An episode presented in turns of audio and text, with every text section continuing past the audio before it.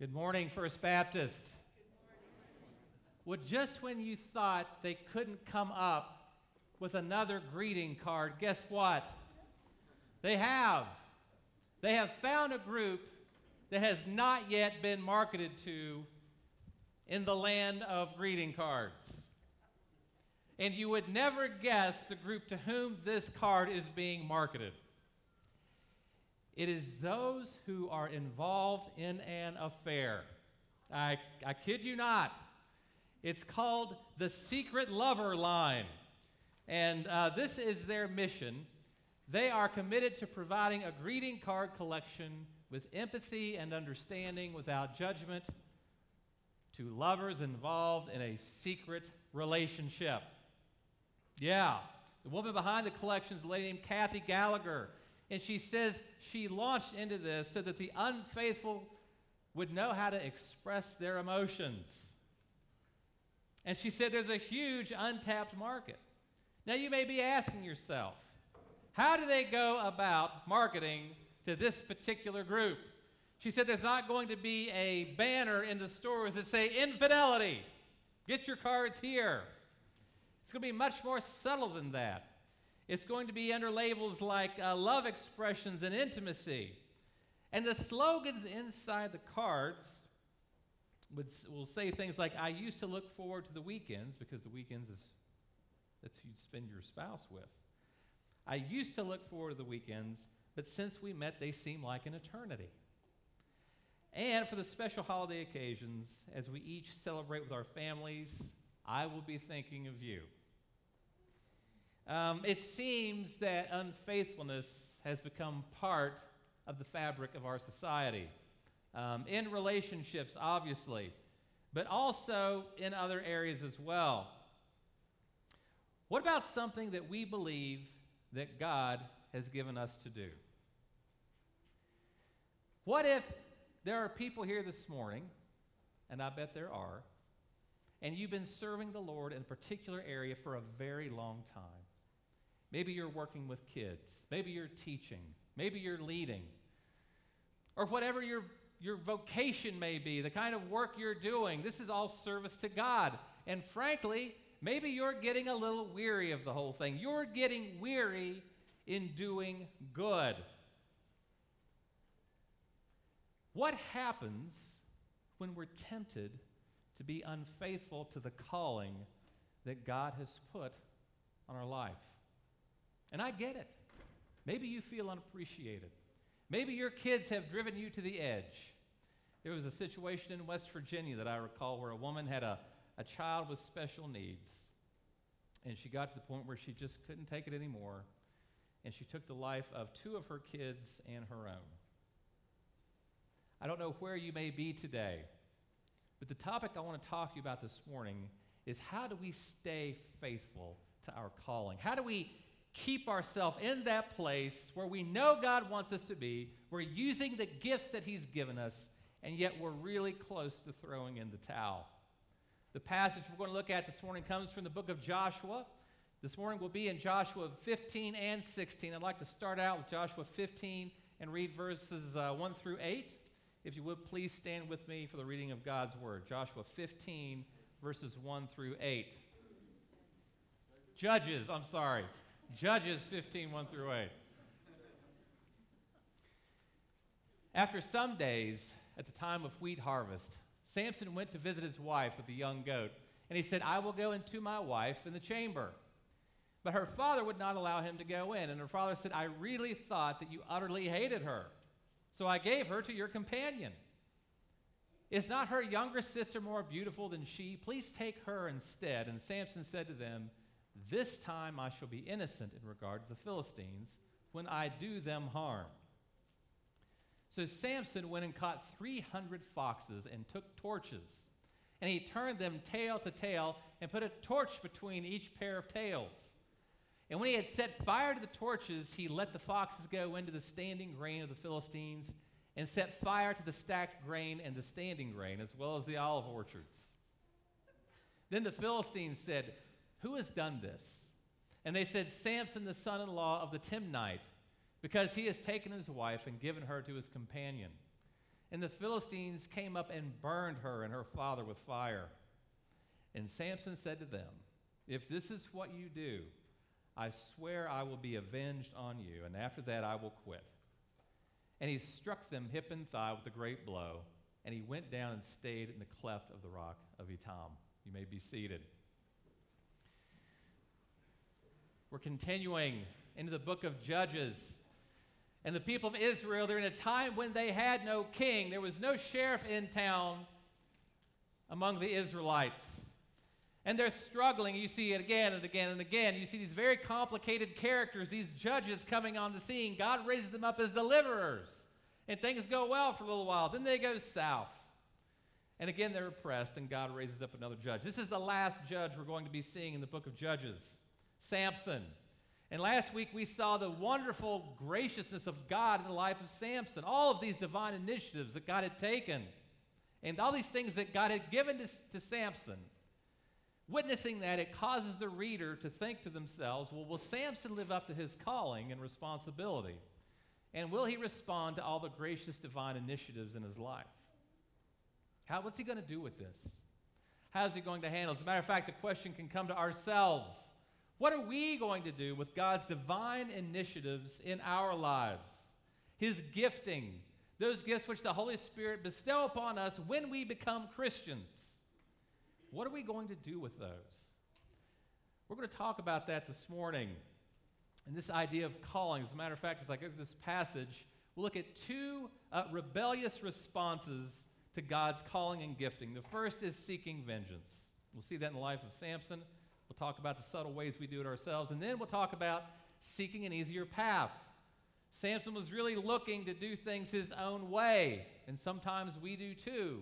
And I want to unpackage this idea, what do we mean by calling? Frankly, I think it's one of the most confusing things that we as Christians kind of work and muddle our way through, is this idea of calling. And then finally, we'll talk about how do we stay faithful to the calling that God has given us, the good works He's called us to do. So I want to start going through this passage, and we'll start there um, at the beginning of chapter fifteen. And first of all, we'll see the way that Samson rebelled against his calling through revenge. Now the Israelites knew that revenge was not theirs to take. That's clear from Deuteronomy chapter thirty-two.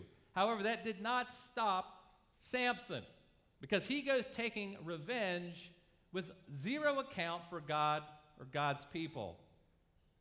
We just read about this incident with the foxes and the fire. It almost seems like some kind of a fraternity stunt that Samson's pulling here to, to seek revenge on these Philistines for something that they'd done. He ties up these three hundred foxes and puts a torch on them, and they torch this field. Then that sets off the Philistines, and they go and they burn his, his wife and his father-in-law. And he's not going to take that laying down. And the text says to them, literally, in verse eight there at the bottom, and he struck them hip and thigh. Now that's referring to like a wrestling move. If you were to say to someone, I'm going to take you on, and we're going to go head to head, toe to toe. That's what Samson is saying here, taking them hip and thigh. And he he takes all of them on, and, and he's going to exact revenge on them. And then he says, I'll quit. Yeah, right. He's not going to come anywhere close to quitting. It doesn't work that way. And after he does this thing, the Philistines aren't going to let that go.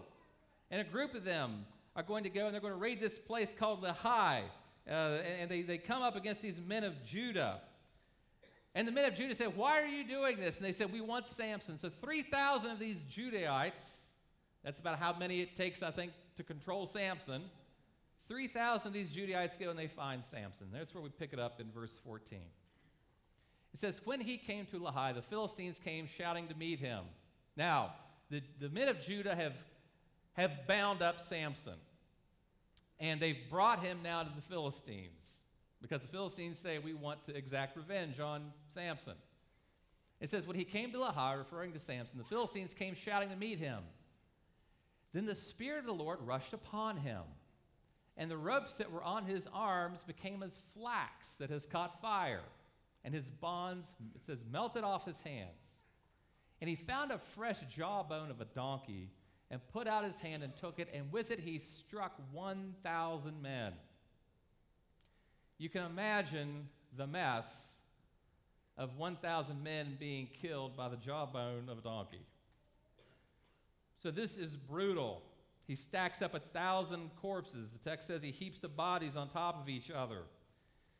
And then I want to go down to the end of chapter sixteen and, and come to this final part of Samson's life. I'm going to go back and talk about the things that happened between there, uh, but I want to focus on this theme of revenge right now in Samson's life. So by the time we get to verse twenty-three of chapter sixteen, Samson's lost basically everything. As a matter of fact, uh, in verse nineteen, it says he's lost his hair, he's lost his strength. And then look what it says in chapter sixteen, verse twenty. And she said, this is a woman named Delilah. You'll learn about her in a minute. She said, "The Philistines are upon you, Samson." And he awoke from his sleep and said, "I will go out as at other times and shake myself free." But he did not know that the Lord had left him. See, he's lost the source of his strength. In addition to that, it says in verse twenty-one that his eyes had been gouged out. By the way, it's interesting. How many times did we read in the previous chapter that Samson did what was right in what? In his own eyes. Isn't it ironic that God has now removed those eyes from the equation? So Samson's this laughing stock to the Philistines. He's serving as their entertainment. They believe that their god Dagon had delivered Samson to them, and now they can do with him as they please.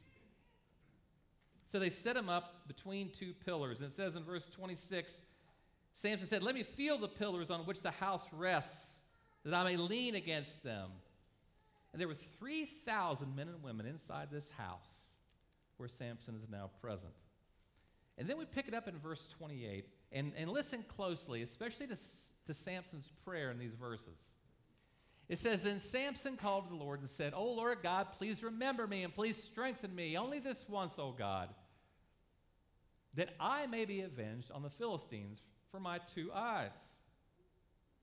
And Samson grasped the two middle pillars on which the house rested. He leaned his weight against them, his right hand on one, his left hand on the other.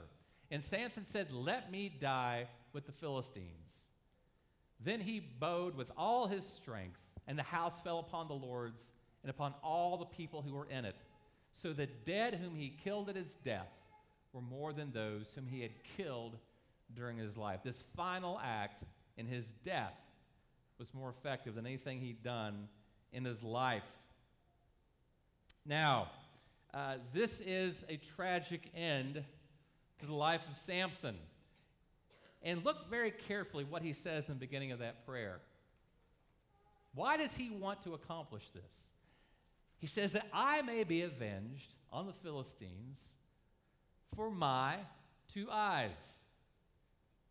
Now, this is interesting. Notice Samson doesn't take into account the reputation of God. This has nothing to do with the plans of God. This has nothing to do with his fellow Israelites. This is about him wanting vengeance. He wants to be avenged. And all of these things are a selfish plea, and he's, he's doing something. God blesses it. It's consistent with God's plan in wiping out the Canaanites. However, he's doing it for all the wrong reasons. God had placed upon Samson this Nazarite vow. He was to be faithful. He was set apart. He was consecrated in a special way to do God's will, to wipe out these Philistines. And instead, he's seeking out his own self-glorying revenge. Right to the very end. You know, when we take revenge, when we take vengeance into our own hands, we are taking on the role of God. We're doing what only he is supposed to be doing. That's what Samson is doing here. See, revenge in our lives is not in alignment with God's will. It's actually rebellion against him. Yeah, I think we typically seek out revenge because we believe that we're justified in it. We think that in some way it's the right thing to do. As a matter of fact, it reminds me of a story that I heard about a mother who heard her son screaming in his bedroom. So he goes in there and he sees what's going, she sees what's going on and sees that his little two-year-old sister is pulling his hair. And she says, no, honey, you need to stop doing that. And she looks at her seven-year-old son and says, you know, she she doesn't understand. She she doesn't know that, that it's hurting you. So she walks back out of the room into the hallway. Then she hears her little girl screaming. So she comes back into the room and, and said, well, well, what's going on here? And her son looks at her and says, well, now she knows. That's kind of how we feel, isn't it? You know, there's a lot of little subtle ways that we tend to want to take revenge. Um, maybe you become angry with somebody. Maybe it's a lifetime friend or a family member. Doesn't it seem like that's just the way? Let's say that you're with a, a longtime friend or a family member, and what do they do? They bring up some painful memory of the past. And you kind of laugh, but then what do you do? Oh, but do you remember when you did this? Or maybe you're much more passive-aggressive than that. Maybe you put out a little something on, on Facebook that's a subtle dig at somebody. Or Instagram, or you out someone, or you direct message somebody with some nasty comment. See, I've had to I've had to call and apologize to people for passive-aggressive things I've put on Facebook. It happens, right? We do these things. We seek out this revenge. Sometimes we think it's out of justice. But see, we can expect God to put difficult people in our lives.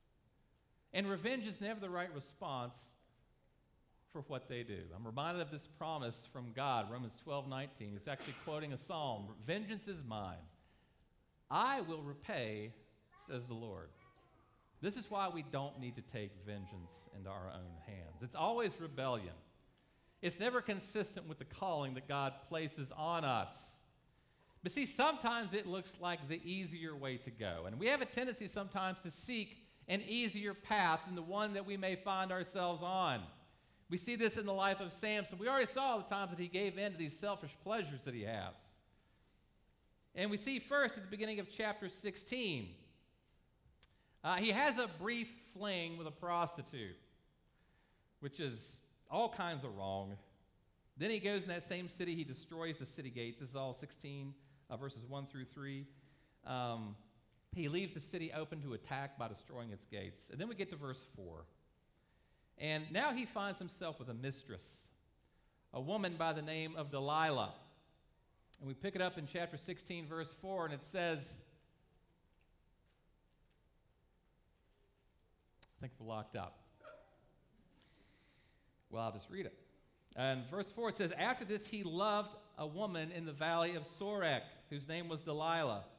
And the lords of the Philistines came up to her and said to her, seduce him and see where his great strength lies, and by what means we may overpower him, that we may bind him to humble him, and we will give you eleven hundred pieces of silver. So Delilah said to Samson, please tell me where your great strength lies, and how you might be bound that one could subdue you. Now, you would think some red flags may go up in Samson's mind, wouldn't you? If, if she's saying these kinds of things to him. But he's a little slow on the draw. Or maybe he just doesn't care. Um, so he sets himself up for disaster. She's going to try three times to get Samson to tell her, what is the secret to your strength? Now, by the way, there's something very interesting about that, because when I picture Samson, I picture a, a huge muscle man, right? A, an Arnold Schwarzenegger type. However, if it was clear that his muscles were the source of his strength, she would probably not be asking this question. So he could very well, very well look like me or any of us. Well, maybe not some of you, but a lot of us, because it's confusing as to what is the source of his strength. So he lies to her three times about what the source of his strength is. But then the fourth time, he relents. And notice verse seventeen. And he told her all his heart and said to her, a razor has never come upon my head, for I have been a Nazarite to God from my mother's womb. If my head is shaved, then my strength will leave me, and I shall become weak and be like any other man. Now, the last part of that verse, weak like any other man, uh, is not a great translation because there's a subtle difference between how he's responded the previous three times to how he responds this time. Uh, the previous three times, he says this. He said, if you do this, I'll become weak like any other man. But the Hebrew shifts just a little bit. And in this last time, he says he'd become weak like every man. Now, frankly, doesn't Samson want to just be like every man? Hasn't he been acting like every man? Those Philistines that he's been around, having these affairs, completely ignoring what it was that God was setting him apart to do. He just wants to be like every man. He wanted to rid himself of this vow before God. Lose the hair and just be like everybody else. See, he had figured out what was right in his own eyes. And that's what he wanted. So in telling Delilah the source of his strength, knowing full well what she would do, he gives it up. He's willing to lay it all down. He'd figured out what was right in his eyes, and it's going to mean his death that's going to come at the end of the chapter. See, fleshly desires can prompt someone to abandon the divine call that someone places on their life. Maybe it's comfort. Maybe it's an affair. How many pastors have lost their churches and their families because they've had some kind of an illicit affair? But that also begs this question about, well, what do we mean by calling? Uh, and I think this word, in association with the Christian life, can be very, very confusing. So I want to unpack it uh, just a little bit uh, for a moment. Because, see, when we talk about calling, there is this general call to salvation. If you're sitting here this morning, you've trusted Christ as your Savior, you were called by God. Uh, Paul says this in First Corinthians one nine, God is faithful, by whom you were called into the fellowship of his Son, Jesus Christ our Lord. This is the call, the general call to salvation. And by the way, you can trust Christ right now. If you've not trusted Christ as your Savior, if you've got any at all confusion about whether or not you've done that, please come and talk to me. It's got nothing to do with your works. It's got everything to do with faith in what Jesus has done. Come and talk to me at the end of the service if you're unsure about that. But that's the general call to salvation. But then there's this other idea. See, in Ephesians two ten, it says, for we are his workmanship, having been created in Christ Jesus, for good works that God prepared beforehand so we may do them. So there's this good works thing. There are these good works that we're supposed to be doing after God saves. It says he's prepared them beforehand for us to do. But what's the golden question? Um, so when I became a Christian, was somebody supposed to hand me a card that listed the things that I was supposed to be doing? My job, who I was supposed to marry, all those things. Was that supposed to happen somewhere along the way? Would it be nice if a little piece of paper just fluttered down from heaven that had on it, here's, okay, you're, you're a Christian now, here's what you're going to do. But it doesn't work that way, does it? Um, how do we determine this? I want to give three, three principles that I believe could be very helpful in determining this sense of calling, these good works that we have been set apart to do. First of all, it has to do with your head. Using your head and asking yourself, well, where am I a good fit? Um, if you feel like God is calling you to the N B A and you've never played basketball and you're forty-five years old, think again. Probably that's not the case. Think about how you've been gifted. What has God given you gifts to do? So use your head in the process. But it's not just the head. See, we aren't just intellectuals. See, there's also the heart. What are my God-given passions? And that that is the God-given part is so important. Obviously, if you've got a passion for something sinful, God is not calling you to that. But what do you want to do? I remember when we were looking at churches, when my wife and I were trying to figure out, Lord, where do you want us to go next? There was one in a very, very uh, rural area. And I, I was seriously considering this, and I thought, well, I, this, I, I, just, I don't want to be there. And uh, I, I thought, well, Lord, I, is that a good enough reason? But then I started thinking, you know what? there is someone who would love to be in that very place. Let someone who loves to be there want, be there. So your heart, your desires, your God-given desires are part of the process too, but it's not just your head and your heart, it's also your hands. Where has God produced fruit? Where have you seen him working? Uh, if you teach and people learn, God's producing fruit there. If you share the gospel and people get saved, um, if, if you can lead people and they follow you, if if you can turn a wrench, if you can make a meal, if you've seen God blessing some particular area, the fruit of your hands, pay attention to that.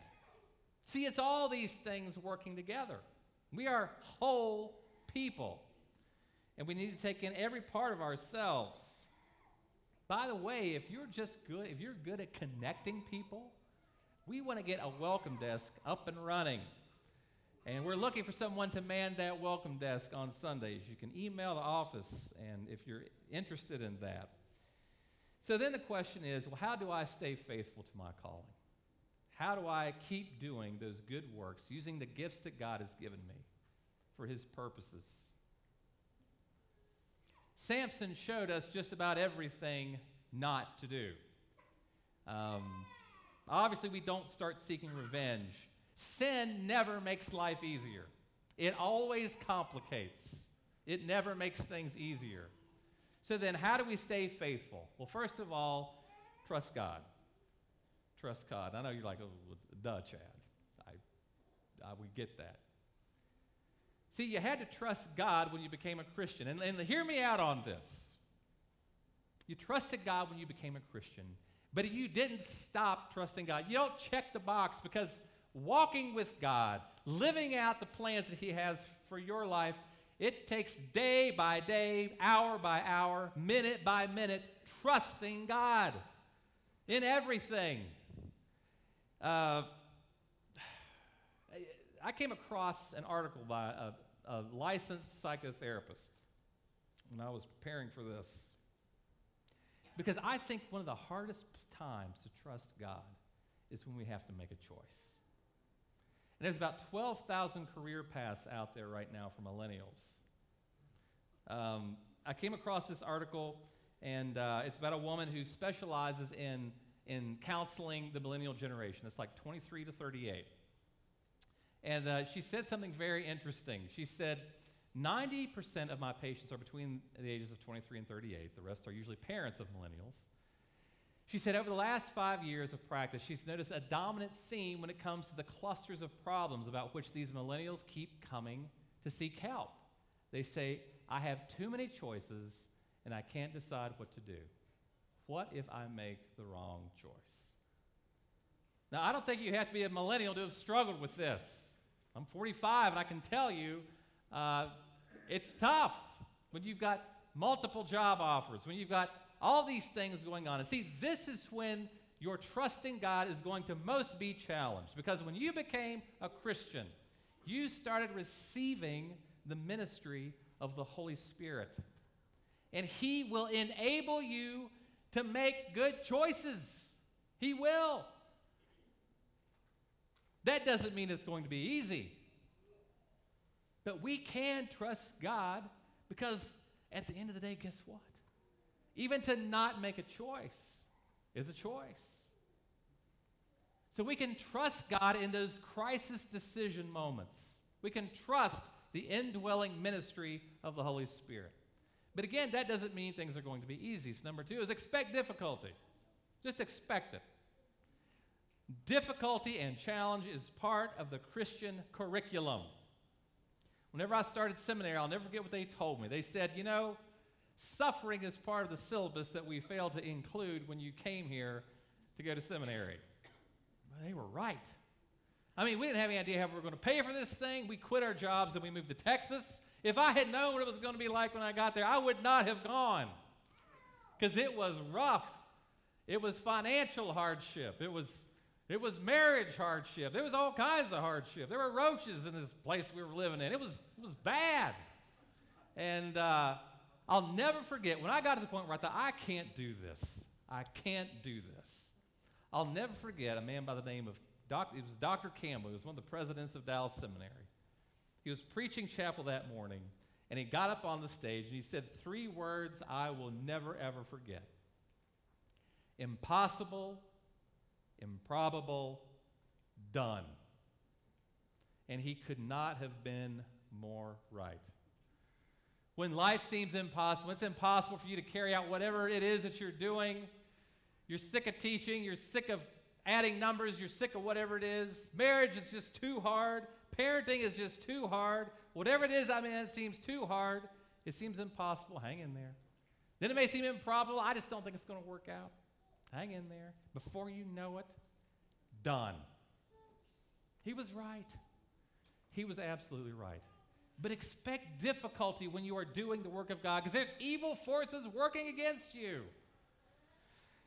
So expect difficulty. And then finally, be in community. Be in community.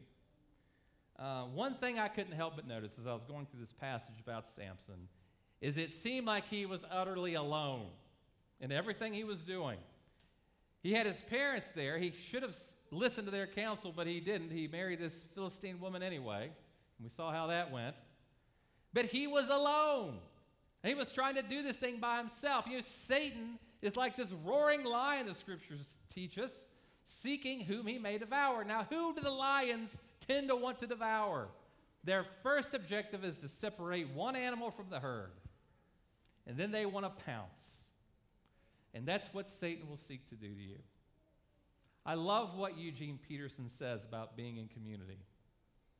He says there could be no maturity in the spiritual life, no obedience in following Jesus, no wholeness in the Christian life, apart from an immersion in and embrace of community. I am not myself by myself. I am not myself by myself. I know who I am because, see, I know who we are. Find a place to be in community. We will help you. We're, we're in the process of hiring someone to help us in this. As First Baptist has grown larger, we have to grow smaller. And you need to be with fellow Christians, doing life with fellow Christians. So putting this all together, stay faithful by trusting God, expecting difficulty, and finally being in community. Being in community. Please pray with me. Lord, we, we have been given good works to do. Lord, you have gifted us for tasks that you expect to be done. And Lord, I pray that we will not become weary in doing good, that we would keep our hand to the plow, that we would use the gifts that you've given us, that we wouldn't forsake gathering together. God, help us to encourage each other in this. And Lord Jesus, thank you for being our example in how to do this. And prepare our hearts now as we go into communion with both you and each other. In the name of Jesus we pray. Amen.